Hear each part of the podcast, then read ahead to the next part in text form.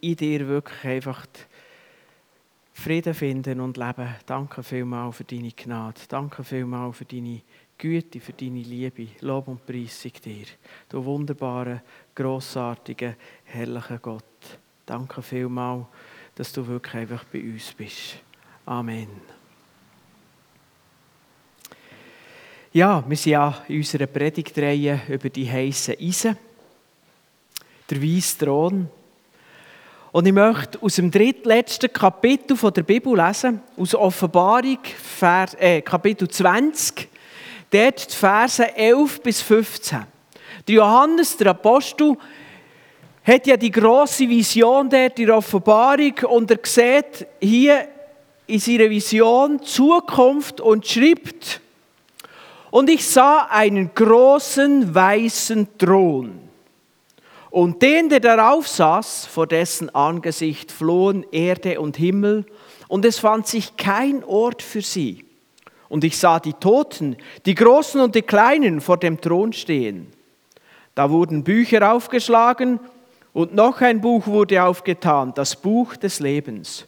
Und die Toten wurden gerichtet aufgrund dessen, was in den Büchern geschrieben stand, nach ihren Taten.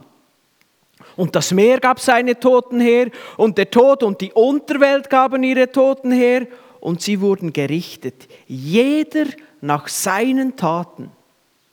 Und der Tod und die Unterwelt wurden in den Feuersee geworfen. Das ist der zweite Tod, der Feuersee. Und wer sich nicht aufgeschrieben fand im Buch des Lebens, der wurde in den Feuersee geworfen.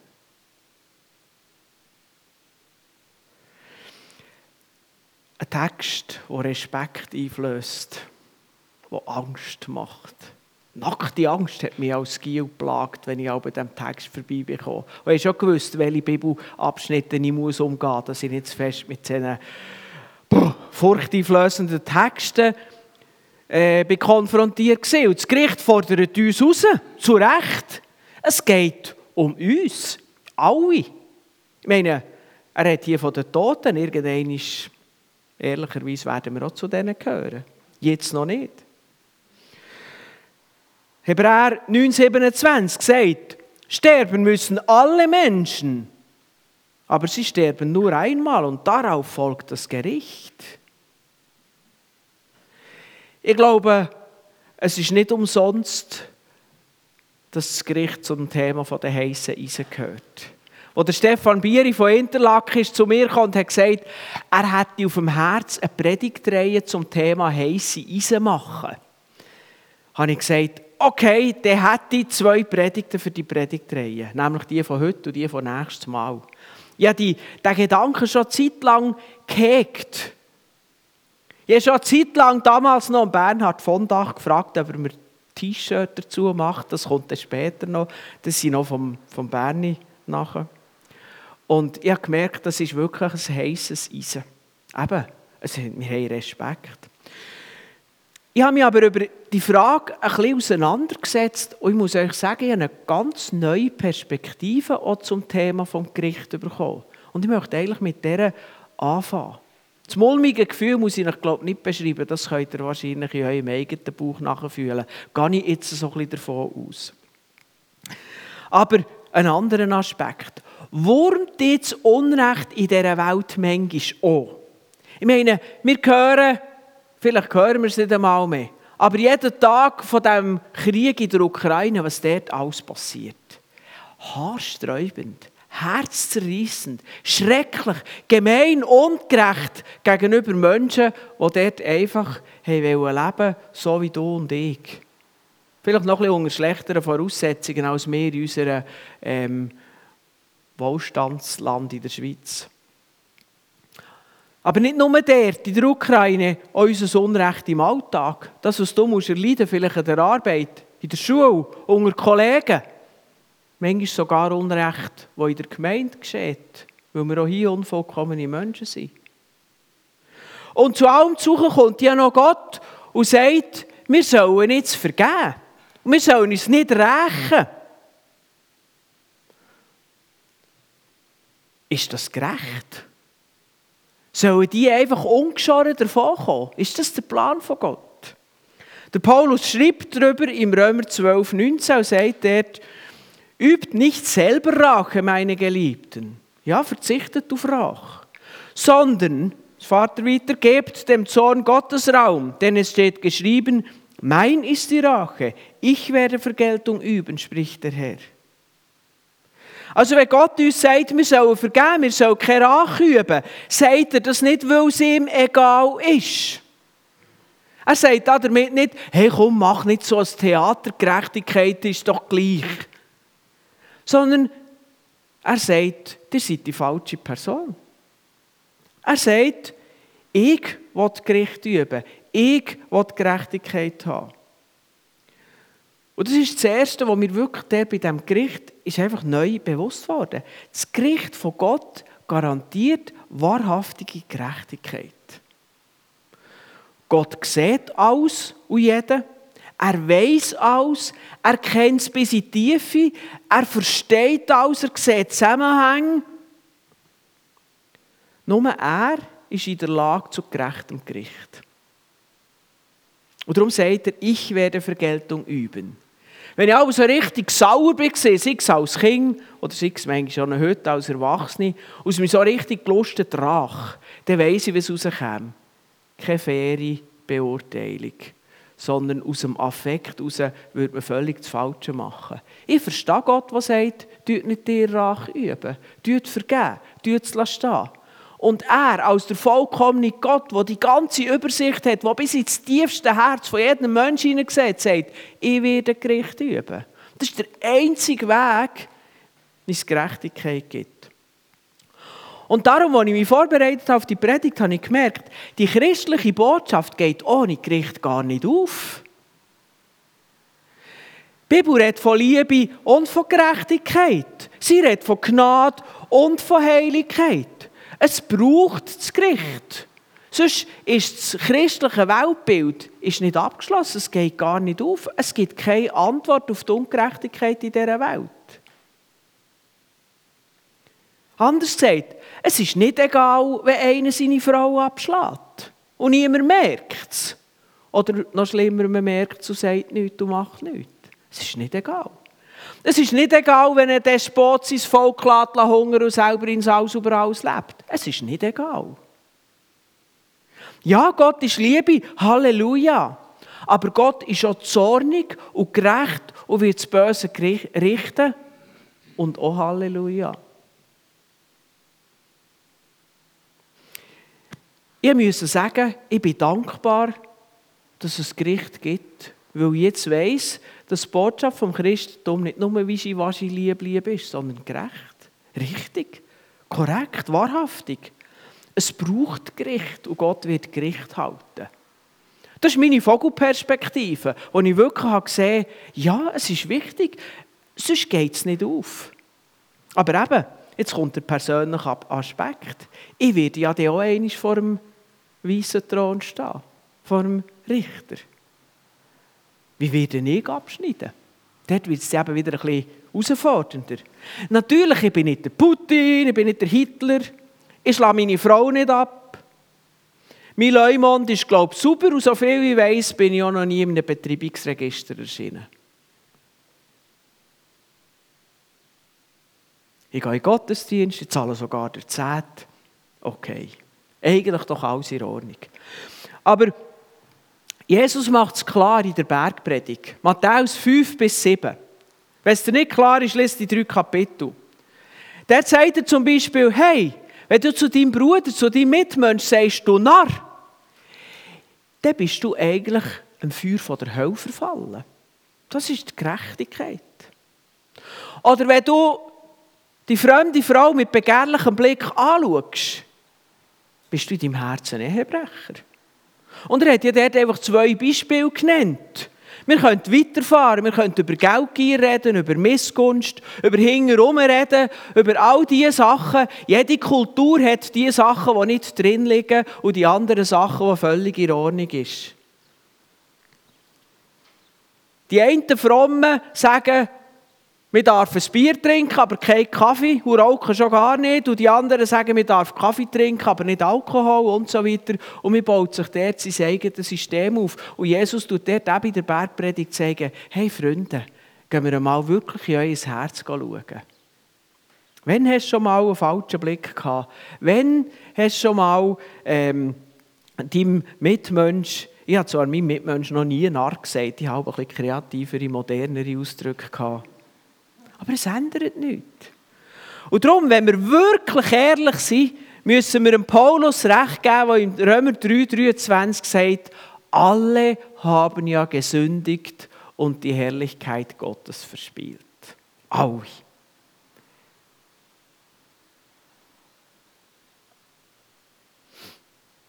Einer von meinen Lieblingsfilmen ist Apollo 13. Und der kommt, Houston, we have a problem. Und hier ist zwar nicht Houston, aber wir haben gleich total ein Problem, wenn wir das sehen. Und ich denke mir, aber Gott ist doch ein Gott von der Liebe. Gnade ist doch seine grosse Eigenschaft. Ja, aber er ist schon ein Richter. Und wenn ein Richter gerecht ist, darf er nicht aufgrund von Sympathie und Liebe und Freundschaft und Beziehung beurteilen, sondern aufgrund vom Gesetz, von dem, was gerecht ist. Ein gerechter Richter hat keine andere Wahl. Der muss seinen besten Freund verurteilen. Die Damen und Herren, die zu Lausanne am Bundesgericht sind, die dürfen nicht sagen, ja, du hast jetzt so ein Netzlächeln, da tun wir es mal ein bisschen ändern. Und der allmächtige Gott schon gar nicht. Der ist heilig und gerecht und in dem Sinn, so fest wir ihn dürfen als Christen Vater nennen, er ist unantastbar in seiner Heiligkeit. Er wird nicht einfach zu 5 Grad sein. Nicht, weil er nicht Liebe hat, sondern weil ein Richter der Gerechtigkeit verpflichtet ist. Und übrigens, wir ja sehr stark unterscheiden in schlimme Sünden und weniger schlimme Sünden. Ich glaube, das hat auch seine, äh, seine Bewandtnis. Also, wenn jemand Bosheit hat, so dass er Tausende von anderen Menschen ins Unheil stürzt, ist ja das schon etwas anderes, als wenn ich, wie soll ich sagen, im Migros jetzt mal ein Päckchen Ketschgummi mitlaufen Das ist beides nicht recht, klar. Aber es macht schon einen Unterschied. Aber ich möchte euch gleich einmal, für das wir die Relation sehen, ich möchte euch sagen, welches die allerschlimmste Sünde ist. Die Bibel redet darüber. Die allerschlimmste Sünde ist, dass wir Gott nicht angebetet haben, dass wir Gott nicht als Gott preisen, sondern uns andere Sachen, andere Personen und häufig uns selber zu Gott machen. Adam und Eva haben mit dem angefangen. Ich meine, was ist das schon gesehen, die Frucht von diesem Baum nehmen? Ja. Jetzt haben sie von dieser Frucht genommen. Sie waren nicht verrückt über Gott. Sie haben nicht gelästert. Sie haben einander nicht geplagt. Sie haben einfach von dieser Frucht genommen. Aber was haben sie der gemacht? Sie haben gesagt, Gott, nicht mehr du bist unser Gott, wir wollen selber. Und das bewegt die Menschen bis heute. Sie selber oder je nachdem etwas anderes ist ihr Gott. Ich meine, wir haben jetzt vielleicht nicht mehr irgendwie einen Golddockel im Garten aussen, sondern bei uns ist es vielleicht im Herzen Habgier oder auch Sorge und Angst. Wenn Sorge und Angst dein Leben bestimmen, ist das eigentlich die Gott. Das, was dein Leben bestimmt, ist die Gott. Und sobald es nicht mehr Gott im Himmel ist, ist es eben etwas anderes. Und warum ist jetzt das die allerschlimmste Sünde? Römer 1 ab Vers 18 erklärt uns, dass aus dem heraus alles andere gekommen ist. Jedes böse Wort, jeder böse Gedanke, jede böse Tat, jedes furchtbare, schlimme Ereignis hat seine ursprüngliche Wurzeln in dem, dass die Menschen, damals Adam und Eva, und wir heute etwas anderes als Gott haben, als der Gott. Darum ist es die allerschlimmste Sünde. Und bei dieser Sünde sind wir alle im gleichen Boot. Der schlimmste Tyrann, den die Welt gesehen hat, und der grossartigste Altruist, Menschendiener. Das ist unser Problem. Und jetzt möchte ich euch den Gerichtstag vordemonstrieren. Ich habe Donald gefragt oder, ähm, oder Andreas, dass sie vorkommen. Und das müssen wir uns jetzt vorstellen, das wäre jetzt vor dem weißen Thron. Ich tue jetzt ein bisschen den Part von Gott übernehmen, aber da tue ich, also, wir müssen uns das einfach vorstellen. Ihr dürft da Platz nehmen, ihr werdet aufgerufen. Und die zwei, die wollen jetzt natürlich vor dem Richter dastehen und die richten ihre Gerechtigkeit richten und parat machen. Und ihre Gerechtigkeit die wird jetzt mit einem T-Shirt dargestellt, wo sie eben anlegen, um damit mit ihrer Gerechtigkeit vor Gott zu erscheinen. Wir geben jetzt die Zeit, dass sie sich da noch ein bisschen Zweck machen, Zweck richten und nachher ähm, fährt das Gericht an. Wir tun da noch das Etikettchen hinten rein. Das ist noch wichtig, das ist immerhin das jüngste Gericht. Genau. Ja, jetzt Donald, du darfst dich da aufstellen, du wirst als Erster vor dem Richter erscheinen.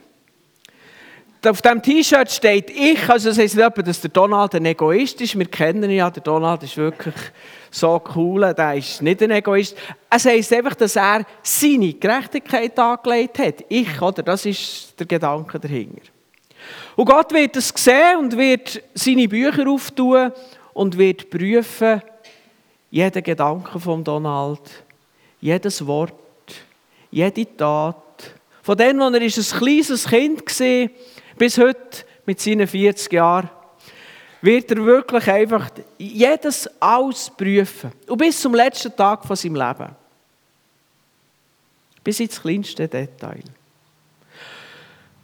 Wenn er eine Schuld findet, eine kleine Sache, dann sieht es nicht gut aus. Lesen wir, was der Jakobus schreibt, im Kapitel 2, Vers 10. Wer das ganze Gesetz hält, in einem einzigen Punkt aber versagt, der hat sich in allen Punkten schuldig gemacht.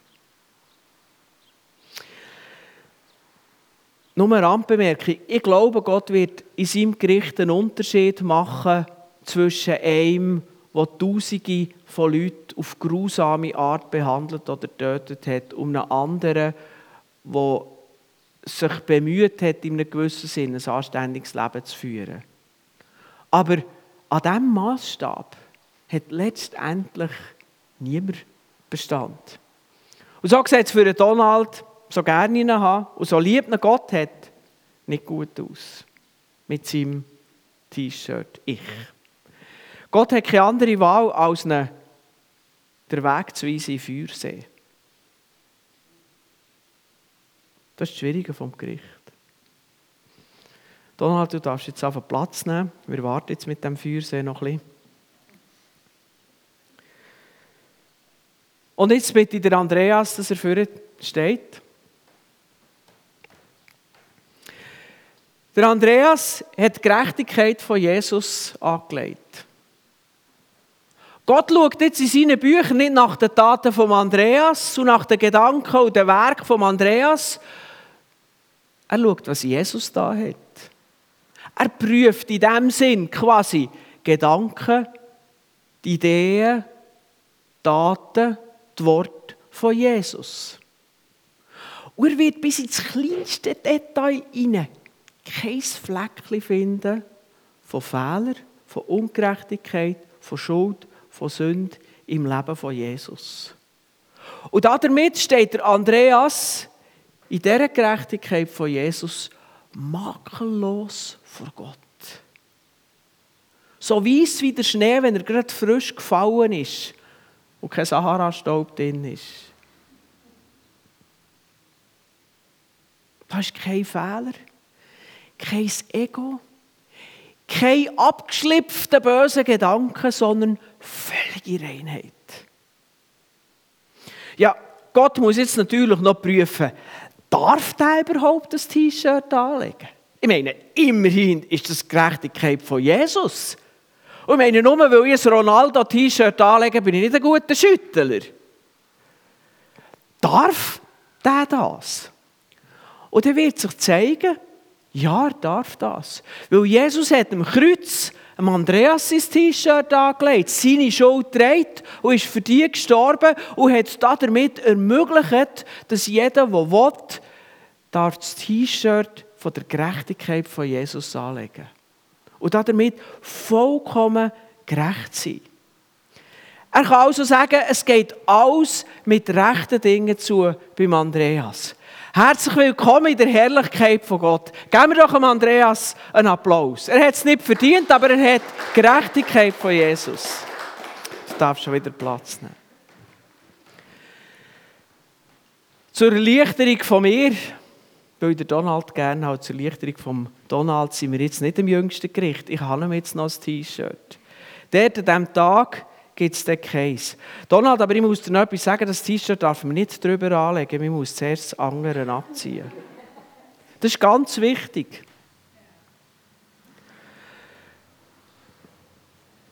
Und im Tod von Jesus sehen wir auch, wie ernst das Gericht ist. Jesus musste sterben. Jesus hat nicht einfach Stubenarrest bekommen für drei Tage, sondern ist am Kreuz unter furchtbaren Qualen gestorben. Darum heisst ja die Botschaft auch Evangelium. Weil wir dürfen frei sein, im Bild gesprochen, weil wir dürfen ein neues T-Shirt anlegen. Aber wir brauchen die Gerechtigkeit von Jesus und ohne die ist unsere Gerechtigkeit untauglich. Und wenn du noch nicht Jesus T-Shirt an hast, geht es genauso wie beim Donald. Man muss zuerst erkennen, mein T-Shirt taugt im Gericht nicht. Es längt nicht. Man muss so vor Gott kommen und sagen, Gott, ich will mein T-Shirt ablegen und das bei dir hergeben. Kannst du mir das geben? Für das ist im Kreuz gezahlt worden. Und nachher muss man Gott bitten um das neue T-Shirt und das neue T-Shirt anlegen. Die Bibel sagt dem Glauben. Ich nehme Jesus in mein Leben auf. Von heute an ist er meine Gerechtigkeit und er mein Herr. Und so komme ich näher dazu. Jetzt könnt ihr beide herstehen. Und dann können euch beiden einen Applaus geben. Merci vielmals. Jetzt dürft ihr wieder einen Platz geben. Ja. Und so frage ich dich, trägst du das T-Shirt, das Andreas oder Donald jetzt anhaben? Weißt du, einfach Religiosität, einfach gute Werke, länger nicht. Wer das ganze Gesetz hält und 7522 gute Taten tut, in einem einzigen Punkt aber versagt, der hat sich in allen Punkten schuldig gemacht. Und darum nochmal, was der Paulus gesagt hat, alle haben ja gesündigt und die Herrlichkeit Gottes verspielt. Darum brauchst du das T-Shirt, wo Jesus draufsteht, im Bild gesprochen. Und das musst du anlegen. Ja, du kannst es heute ändern. Am Tag vom Gericht kannst du es nicht mehr ändern, aber heute kannst du es ändern. Es gibt genügend Jesus-T-Shirt. Jesus sein Tod ist so vollkommen umfassend. Im Hebräerbrief heißt es ein für alle Mal. Ich weiß nicht, wie viele Milliarden Menschen schon gelebt haben. Irgend zur Zeit leben irgendwie gut 8 Milliarden. Ich weiß nicht, wie viele das noch werden leben. Aber es hat für jeden, der will, ein T-Shirt. Und darum können wir sagen, das Gericht ist eine ernste Sache, aber Gott sei Dank und Jesus sei Dank nicht eine hoffnungslose. Houston, we have a problem, aber Gott hat das Problem gelöst. Das ist die Botschaft. Und das ist die Botschaft vom Gericht. Wir sehen einerseits die Notwendigkeit von Gerechtigkeit, andererseits unsere Verlorenheit und drittens der herrliche Lösungsweg von Jesus. Ja, bevor ich zum Schluss komme, möchte ich noch auf zwei spezielle Fragen eingehen, wo ich merke, dass es manchmal Leute bewegt, auch in unserer Gemeinde. Die erste Frage ist die, was ist mit denen, die nie von Jesus gehört haben? Irgendein Liebe Indigene im Amazonasgebiet. Nie von Jesus gehört. Und bis jetzt ist ja noch niemand her, weil die Gefahr besteht, dass man aufgegessen wird, wenn man dorthin geht. Prüfen wir mal die Fakten. Prüfen. Gott muss gerecht richten. Jeder Mensch ist sündig. Es gibt nur einen logischen Schluss. Ohne Jesus hat keine Chance. Es ist einfach so. Es ist gleich wie bei einer Krankheit. Ja, klar ist es traurig für den, der zum Heilmittel keinen Zugang hat. Aber es nützt ihm nichts. Ohne Heilmittel gibt es für ihn keine Antwort. Das ist die nackte kalte, herausfordernde Wahrheit. Aber es gibt noch Gedanken, ich weiss, ich habe das ein bisschen auf die Spitze getrieben. Es gibt noch Gedanken, der Abraham, glaube, der hat etwa so viel vor Jesus gelebt, wie wir jetzt nach Jesus. Und der Abraham, der hat also gelebt, bevor Jesus gestorben ist, Sünde von allen Menschen. Aber der Abraham wird als Vater vom Glauben bezeichnet. Vom Abraham heisst es, dass er bei Gott ist hergekommen. Also irgendwie hat der Abraham die Möglichkeit gehabt, das Jesus-T-Shirt, so wie wir es 2000 nach Jesus anlegen, 2000 vor Jesus, auch anzulegen. Bei Gott ist ja Zeit ein anderer Begriff als bei uns. Er hat gewusst, dass der Lösung wird da sein. Der Abraham hat als, als Heid angefangen. Gott ist ihm begegnet und er hat angefangen, die Stimme von Gott zu hören. Er hat Gott gesucht. Er hat sich von Gott führen Jesus sagt einmal, der Abraham hat Mittag schon gesehen. Er ist ein Stück weit in aller Unvollkommenheit in dieser Begegnung drin gewachsen. Und so ist er der Vater vom Glauben geworden. So ist er gerecht gewesen, nicht aus Abrahams Gerechtigkeit. Der Abraham hat auch Dreck am Stecken gehabt, wie du und ich auch. Sondern er hat genauso ein Jesus-T-Shirt bekommen. Es wird dort einfach im Alten Testament nicht so ausgedrückt, weil die ganzen Begebenheiten von Jesus von Nazareth in Bethlehem geboren, 30 Jahre in, in, in Palästina gelebt, am Kreuz gestorben, am dritten Tag auferstanden, weil das dann noch nicht ist. Es ist nur angedeutet worden. Aber er hat geglaubt. Er hat geglaubt und das ist ihm zur Gerechtigkeit angerechnet worden, so sagt die Bibel. Könnte es denn also sein, dass der Indianer im Amazonasgebiet genau gleich merkt, da muss ein Gott sein. Genau gleich sich mit offenem Herzen auf die Suche macht und sagt, der Gott, der die Welt geschaffen hat, der wird doch irgendwie einen Weg finden, zu mir zu reden und einen Anfang zu suchen und einem Anfang zu begegnen, wie der Abraham. Könnte es sein, dass er irgendwann erkennt, dass er vor dem Gott schuldig ist, dass er um Vergebung bittet und dass er, ähnlich wie der Abraham, wird gerettet werden auch wenn er nicht Detail von der Geschichte von Jesus, der Mensch geworden ist in Bethlehem, eben, wie ich vorher gesagt habe, gestorben ist für ihn, auferstanden. Mir scheint es mindestens theoretisch möglich. Ein Hinweis sehen wir ja im Römer 1, Vers 19, 20, was heißt, was man von Gott erkennen kann, ist unter ihnen offenbar. Denn Gott hat es ihnen offenbart. Denn sein unsichtbares Wesen, das ist seine ewige Kraft und Gottheit, wird seit der Schöpfung der Welt, wenn man es wahrnimmt, ersehen an seinen Werken, so dass sie keine Entschuldigung haben. Natur, die Umwelt ist ein Zeugnis von der Herrlichkeit von Gott. Es braucht schon relativ viel, Entschuldigung, wenn ich das sage, Verblendung, wenn man glauben will, dass das, was um uns umgeht, per Zufall entstanden ist.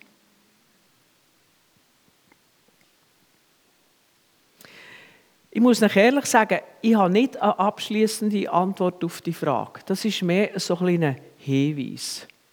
Aber ich bin von einer Sache ganz fest überzeugt, Gott wird gerecht richten. Wenn wir heute denken, aber das ist doch ungerecht, wie das ist, dann glaube ich, wir haben einfach nur eine einseitige Sicht. Weil wir eben viele Sachen nicht wissen. Ich habe versucht, so einen möglichen Gedanken zu formulieren. Ich bin überzeugt, wir werden über die überragende Vollkommenheit von der Gerechtigkeit und vom Urteil von Gott einfach nur staunen. Aber was ich auch noch möchte sagen, wenn ich da den Weg aufgezeigt habe vom Amazonas-Indianer, das soll uns nicht davon abhalten, den Weg zu gehen, den Jesus uns gesagt hat, nämlich, dass wir einen Auftrag haben als weltweite Gemeinde von Jesus Christus, dass wir zu den Menschen das Evangelium bringen. Eben ich zu meinem Nachbar über den Gartenzaun, du zu deinen Mitmenschen an der Arbeit oder wo immer. Und durch unsere Unterstützung auch von der Mission dass wir wirklich eben bis ins Amazonasgebiet zu diesen kleinen Völkchen und Völkern aus dem kommen, wo Jesus genauso liebt. Die zweite Frage ist das, was wir gelesen haben vom Johannes vom Feuersee, vom zweiten Tod, oder die Bibel beschreibt es an anderen Ort als Hölle. Wie ist das genau mit dieser Hölle? Also ich will euch zuerst etwas sagen, wie es nicht wird sein. Es ist nicht ein Ort, wo auf grossen Röst alle Seelen grilliert werden und der Teufel tut sie mit seinem Dreizack immer wieder auf fünf Minuten kehren, dass es wirklich möglichst schlimm ist. Das ist ein naives, mittelalterliches Bild, das sich eingeschlichen hat in unsere Köpfe und überhaupt nicht biblisch ist. Es ist schon nur darum nicht biblisch, weil der Teufel nicht der Chef der Hölle ist, sondern er ist selber zur Strafe dort. Das ist einmal schon das erste Fakt. Er wird dort nicht mehr Chef sein und nicht regieren, sondern er wird dort auch seine gerechte Strafe bekommen. Aber die Hölle ist ein Ort, wo sich der allgegenwärtige Gott wird abwenden Er wird wie wegschauen. Er wird seine, sein Wesen zurückziehen. Und das heisst, es wird ein Ort sein ohne Liebe. Es wird ein Ort sein ohne Frieden. Ohne die göttliche Herrlichkeit. Ohne Licht. Ohne Leben. Unvorstellbar schrecklich. Und die Hölle wird schon nur darum ein unvorstellbar schrecklicher Ort sein, weil es Gott anders denkt hat. Er hat sich geplant, dass der Mensch mit ihm wird sein, in ewiger Gemeinschaft, voll von Freundschaft, von Liebe, von Frieden, von Heil. Er hat gesagt, der Himmel wird ein Ort sein, wo keine Schmerzen, keine Tränen werden sein. Unendliche Kreativität, überhaupt nicht langweilig. So kreativ, dass es in Ewigkeit nicht langweilig wird. Unvorstellbar schön. Und schon nur darum ist jeder andere Ort furchtbar und schrecklich. Und jetzt gibt es aber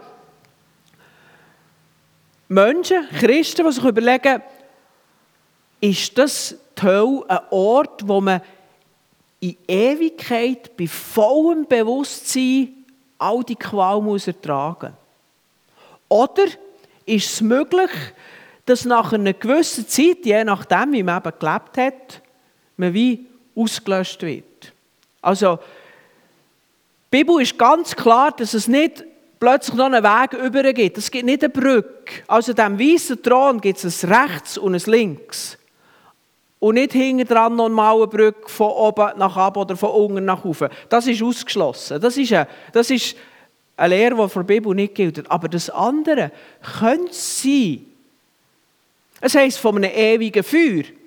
Aber wenn ich in ein ewiges Feuer ein Holzscheit tue, ist das Holzscheit irgendwann verbrannt. Das Feuer brennt vielleicht weiter, aber das Holzscheit ist weg. Könnte sein, dass das so gemeint ist? Und ich möchte das einfach hier betonen, weil ich weiß, es gibt auch Leute hier gemeint, die sich die Fragen gestellt haben. Und ich möchte auch sagen, die Leute, die sich das eine oder das andere stellen, die sind die glauben wirklich an die Bibel, die wollen nicht ihre eigene Zeuge in die Bibel hineindichten, sondern die fragen sich das wirklich aufrichtig und ehrlich. Ich weiss, dass so ein bisschen in unseren Kreisen mehr die erste Sicht vorherrschend ist, aber es gibt auch die andere Sicht. Und ich möchte auch hier keine abschließende Beurteilung geben. Sondern ich möchte einfach sagen, dass wir einander dürfen dort ernst nehmen. Das gehört zu diesen Fragen, die man manchmal nicht mit abschließender Sicherheit hier sagen kann. Der Augustinus hat schon einmal gesagt, im Wesentlichen Klarheit, im Unwesentlichen Liebe. Und ich glaube, das gehört zu diesen zweiten Sachen. Und ich denke, was wir müssen wissen, was ganz sicher klar ist, Gott wird gerecht sein. Und darum glaube ich, dass es auch bei denen die mit dem Ich-T-Shirt nicht den Zugang in den Himmel haben, den Zugang nur in die andere Seite haben, dass dort wird in einem gewissen Sinne eine Abstufung geben. Weil Gott wird jeden aufgrund von seinen Taten richten. Wenn er das Ich-T-Shirt anhat und nicht durch das Jesus-T-Shirt Gerechtigkeit von Jesus hat. Und darum glaube ich, es wird unterschiedlich sein, aber es wird in jedem Fall furchtbar sein. Noch im bestmöglich vorstellbaren Fall wird es furchtbar sein. Eben schon nur wegen dem, was wir verpassen. Wichtig in solchen Fragen, die vielleicht Detailfragen sind, ist, was macht die Frage mit uns?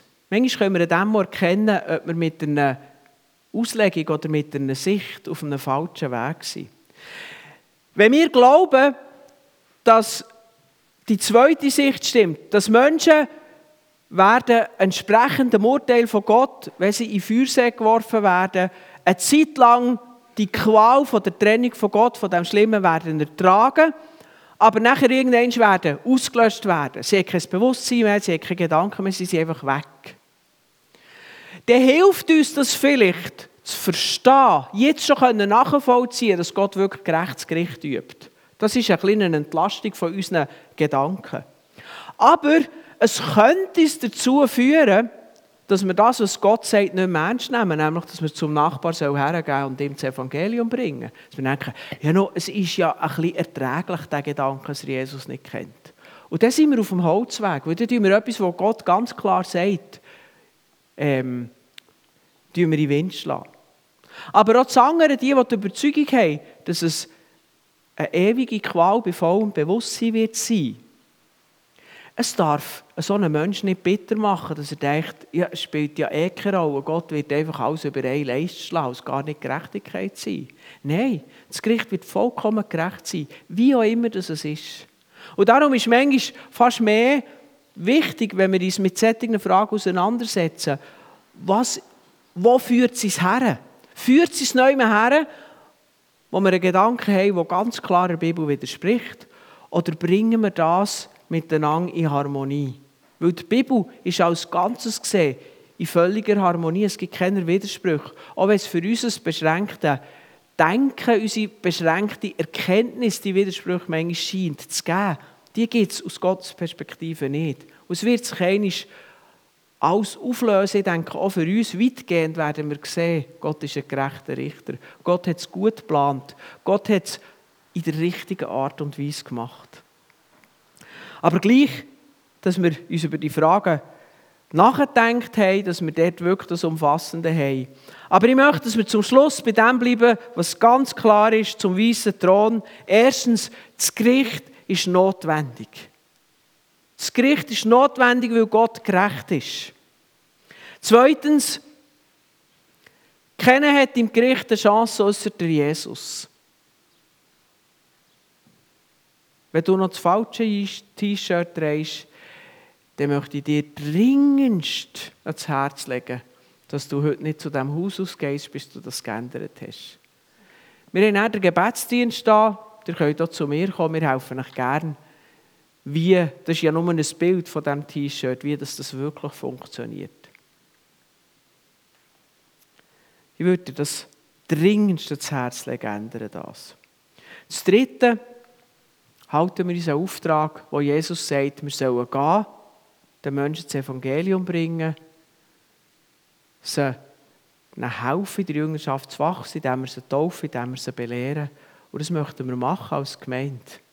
Das ist nicht ein Auftrag, ein einzelner Mensch, sondern eine Gemeinde. Das ist ein Auftrag, den wir zusammen dürfen anpacken dürfen. Darum, es hat nicht jeder die gleiche Gabe, das macht nichts, aber zusammen können wir schaffen. Darum ist es wichtig, dass wir zusammenstehen. Und ich möchte dir empfehlen, dass du deinen Teil an diesem Auftrag tust. Und zwar ganz egal, ob du auf Afrika in die Mission gehst oder einfach morgen wieder in die Schule, einen Arbeitsplatz oder wo immer her, dass du diesen Auftrag wahrnimmst. Wir sollen gehen und den Menschen das Evangelium bringen. Wir sollen Zeugen sein, wir sollen das weitergeben, was Jesus in unserem Leben da hat und wir sollen so weiterkommen. Schließen möchte ich mit dem Vers. So hat Gott die Welt geliebt, dass er den einzigen Sohn gab, damit jeder, der an ihn glaubt, nicht verloren gehe, sondern ewiges Leben habe. Amen.